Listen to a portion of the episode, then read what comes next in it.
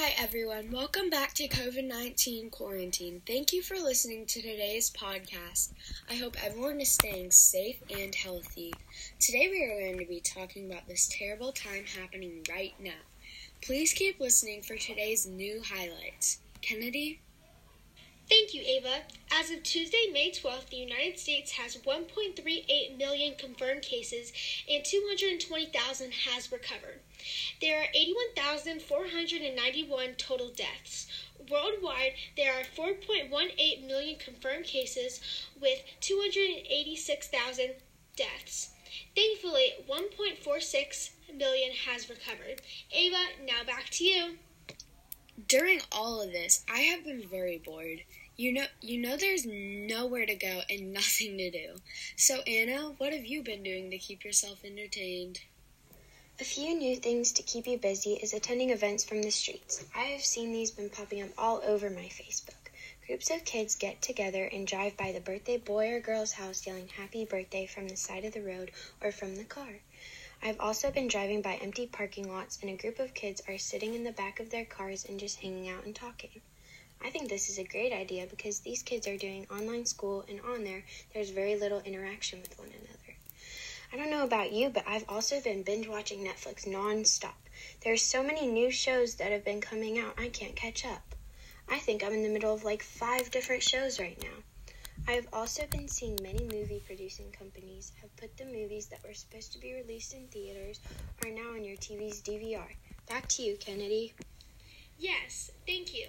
Lately, I've been doing daily long walks. Most of them are after dinner. I've also been cooking the most I have in forever. Now that everyone is home, we can all have some quality time together. We play board games, watch our favorite movies, etc. Hope some of these ideas give you and your family some inspiration. Now, here are some poems that were written by Kennedy and Anna. Started off nice, not looking at a screen, then school came along, only a four day week. Being locked at home with nothing to do, sitting on the couch waiting for a rescue. My family and I can't wait for this to end. After dinner, we all gather and watch the news. So many people sick and dying gives me the blues. Then out the door for a nightly walk, all we do is walk and talk. Roy Cooper puts in a stay at home order. Nowhere is open. Looks like I have to online order. People are getting annoyed while others are unemployed. I sit in my room reading a book. No one's moving outside every time I look. I miss the faces of my friends and can't wait till it ends. Oh, this has been a journey, somewhat fun but mostly boring. Can't wait till it is done so I can see my friends and have some fun. Sports being canceled was the first sign, saying goodbye to all my friends because we had to confine. One last day at school before being confined to our homes. On that Friday, practicing e learning concerned us. No more seeing friends at school or riding home on the bus. Simple things suddenly became a daunting task, not realizing how lucky we are until we have to be shielded by a mask. Each day, I wish we could get all our freedom back. Simply a high five with a friend that is now missing. Now our spring break was canceled, so no trips to the beach or going fishing. Attending events and parties from a driveway, yelling happy birthday from the street in May. Getting fresh air for the first time, but at least being stuck inside is cutting down on crime. The same smelling air freshener each morning, waking up to a new day of e learning. Each day we get more used to our new life. We're confined to space, so there's nowhere to go. Feels like the last time we were at school was forever ago. Stuck at home with only the company of your family, so bored we do everything lazily. So bored we talk every day and each night, talking through screens as long as our battery lasted, realizing how we took the important things for granted.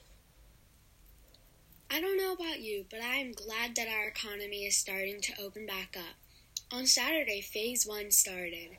Stores are starting to reopen and restaurants are starting to allow people to eat food in them. This is the first step to our economy opening back up. I am so glad that stores are opening back up. I was in line before 10 a.m. waiting to be let into Marshall's. They only let a few people in there at a time, but when I started shopping, it felt like Christmas Eve in there. Everyone was in there. I was hoping that they would have more inventory, but no, it was the same merchandise that they had a month ago. The line stretched all the way to the home goods section and wrapped all the way to the back of the store. I know someone who waited an hour just to get in.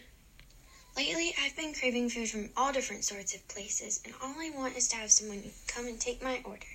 I miss the interaction of being in restaurants. I think that having restrictions for restaurants is hard, and I can't wait for it to return to normal.